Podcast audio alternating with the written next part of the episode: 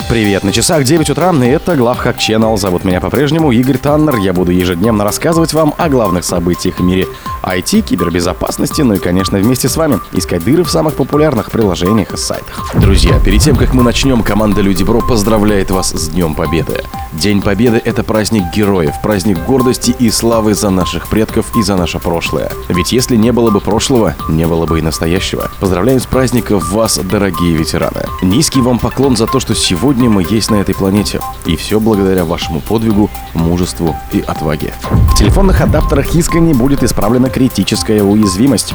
Android-вредонос Flickpin проник в Google Play и был установлен более 600 тысяч раз. Подрядчик окирпичил FPV-очки Орка для операторов дронов, испортив прошивку. Русских хакеров уличили в торговле секретными документами США.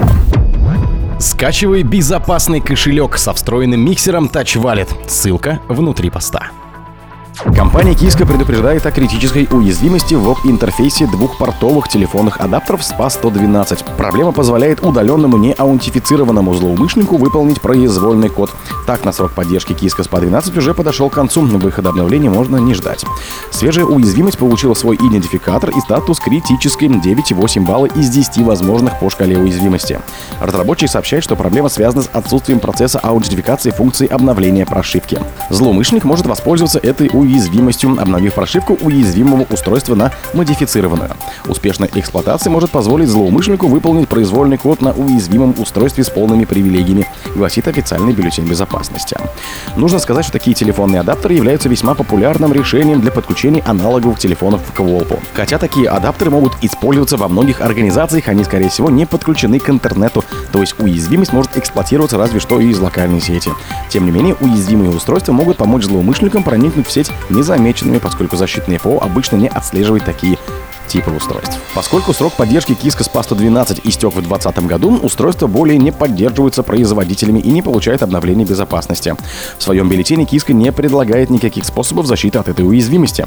Фактически бюллетень производителя направлен лишь на повышение осведомленности, а также напоминает компании о необходимости замены устаревших телефонных адаптеров и внедрения дополнительных уровней безопасности. Android-вредонос Fleckpy проник в Google Play и был установлен более 600 тысяч раз.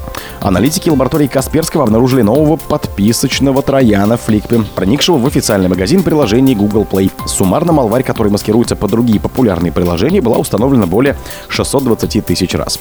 По словам исследователей, Фликпи может поставить в один ряд с такими угрозами, как Джокер и Харли. Обычно пользователи замечают активность такой малваре слишком поздно, когда с них уже списали деньги. На момент публикации отчета экспертов этих приложений уже не было в Google Play, но специалисты предупредили, что злоумышленники могли выложить другие, пока не обнаруженные приложения, поэтому реальный число установок может быть гораздо больше. Malware работает следующим образом. При запуске приложения подгружается сильно обфусцированная нативная библиотека, содержащая вредоносный дроппер, который расшифровывает и запускает полезную нагрузку из сервисов приложения. Полезная нагрузка связывается с командным сервисом злоумышленников и отправляет данные о зараженном устройстве, в частности коды MCSI Mobile Country Code и MNC Mobile Network Code, которые позволяют определить, в какой стране находится жертва и каким оператором сотовой связи она пользуется. Управляющий сервер в ответ отправляет страницу с платной подпиской. Триан открывает ее и пытается от имени пользователя подписаться на услугу. Если до этого необходимо ввести код подтверждения, малварь перехватывает уведомления, доступ к которым запрашивается в самом начале, и ищет в них подходящий код. Заполучив код, Фликви подставляет его в нужное поле и завершает оформление подписки. Жертва при этом пользуется легитимными функциями приложения, например, устанавливает обои или редактирует фото, при этом не догадываясь о том, что ее подписывают на платные услуги. Подрядчик окирпичил FPV-очки Орка для операторов дронов, испортив прошивку. Владельцы FPV очков Орка столкнулись с тем, что их устройства неожиданно перешли в бот-лоудер режим и стали непригодны для использования. Хорватская компания-производителя сообщила, что работу устройств саботировал бывший подрядчик, намеренно заложивший в прошивку кодовую бомбу. Пользователи очков начали жаловаться на неработоспособность устройств в прошлые выходные. Очки переходят в bootloader режим и по сути превращаются в кирпич, которыми невозможно пользоваться.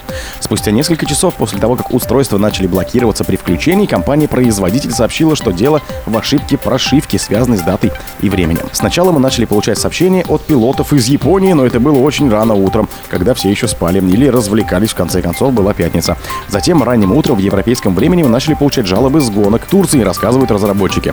В итоге утром субботы мы обнаружили, что загадочная проблема является результатом вымогательской часовой бомбы, которая была тайно заложена в наш загрузчик несколько лет назад жадным бывшим подрядчиком, который намеревался получить непомерный выкуп от компании. Компания рассказывает, что вымогатель был хитер и на протяжении последних лет поддерживал с Орка деловые отношения, видимо, стараясь не вызывать подозрений и надеясь, что со временем, по мере роста компании и ее доли на рынке, он сможет получить больший выкуп. Орка сообщает, что подрядчик, внедривший в код эту закладку, уже опубликовал неавторизованный бинарный файл, который якобы должен устранить ошибку, блокирующую очки FP1.1. Однако компания предупреждает клиентов, чтобы они не устанавливали эту неофициальную прошивку. Русских хакеров уличили в торговле секретными документами США. В Telegram имеется множество групп, в которых массово торгуют секретными документами США. На это обратило внимание Financial Times. По утверждению изданий, в некоторых группах, якобы связанных с русскими хакерами, имеется объявление о продаже информации из американских финансовых, промышленных и военных организаций. При этом речь идет о десятках тысяч документов, раскрытие многих из которых могут повлиять на оборонность США. В частности, газете удалось раздобыть список людей, которыми запрещено пользоваться самолетами при поездке внутри США и при международных перелетах. В другом чате журналисту предложили технологию и данные испытаний по производству бронестали. 7 апреля стало известно об утечке секретных документов Пентагона. Опубликованных в сети документах, среди прочего, содержалась информация о состоянии вооруженных сил Украины и планах США и НАТО по укреплению украинской армии. О других событиях, но в это же время не пропустите. У микрофона был Игорь Таннер.